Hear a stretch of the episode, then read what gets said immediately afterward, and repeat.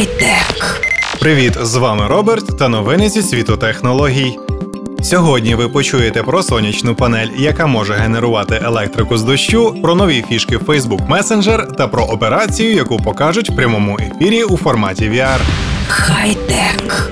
Китайські інженери з інституту матеріалознавства та інженерної справи в Циндао представили прототип всепогодної сонячної панелі, яка генерує електрику як на сонці, так і в дощ. В останньому випадку це вдається зробити за допомогою графенового шару, нанесеного на поверхню панелей. Сонячні панелі тихо виробляють чисту енергію, та їх основні недоліки це відсутність енергії при відсутності сонця, наприклад, вночі або в непогоду. Другу проблему і намагаються вирішити китайці. Графен поглинає всього 2% видимого світла, тому його цілком можна наносити на сонячні панелі без особливої втрати їх ефективності. А під час дощу, коли сонця немає і панелі не працюють, справу вступають краплі дощу. Вони разом з графеном, який має товщину в один атом, формують подвійний електричний шар. Позитивно заряджені іони в дощовій воді вступають в реакцію з вільними електронами в графені, який є відмінним провідником. Результуюча взаємодія призводить до генерації електрики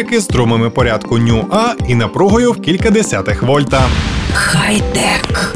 У Dropbox для iOS і Android з'явилася інтеграція з Facebook Messenger. Тепер з месенджера не потрібно перемикатися в Dropbox для отримання посилання на необхідний файл, і його можна обрати прямо в інтерфейсі програми. Інтеграція дозволяє не тільки заощадити кілька кліків і час на передачу файлів, але також додає попередній перегляд деяких видів файлів Facebook Messenger. Відео, зображення, а також gif анімацію можна тепер побачити безпосередньо в Facebook Messenger. Для перегляду інших файлів знадобиться, як і раніше, перемикатися в іншу програму.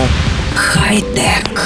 Всередині квітня власникам гарнітур віртуальної реальності буде доступна пряма трансляція операції Діагноз пацієнта рак товстої кишки. Операція пройде в королівському медичному госпіталі під керуванням доктора Шафі Ахмед. Цільова аудиторія проекту в першу чергу студенти і професійне співтовариство. VR-камера буде розміщена над операційним столом таким чином, щоб у глядачів була можливість спостерігати і наближати об'єкти. Лікар уточнює, що це буде одна з рядових операцій, безризикових, в процесі якої планується видалити пухлину пацієнтові, вік якого 70 років. Однак, в разі будь-яких позапланових ситуацій трансляція буде негайно припинена. Запланований термін трансляції 2 години. Скористатися можливістю зможуть власники будь-яких VR-гарнітур. Операція пройде в рамках проекту Medical Realities, об'єднання, яке використовує технології віртуальної реальності для навчання і підвищення кваліфікації практикуючих лікарів. Команда працює з 2015 року.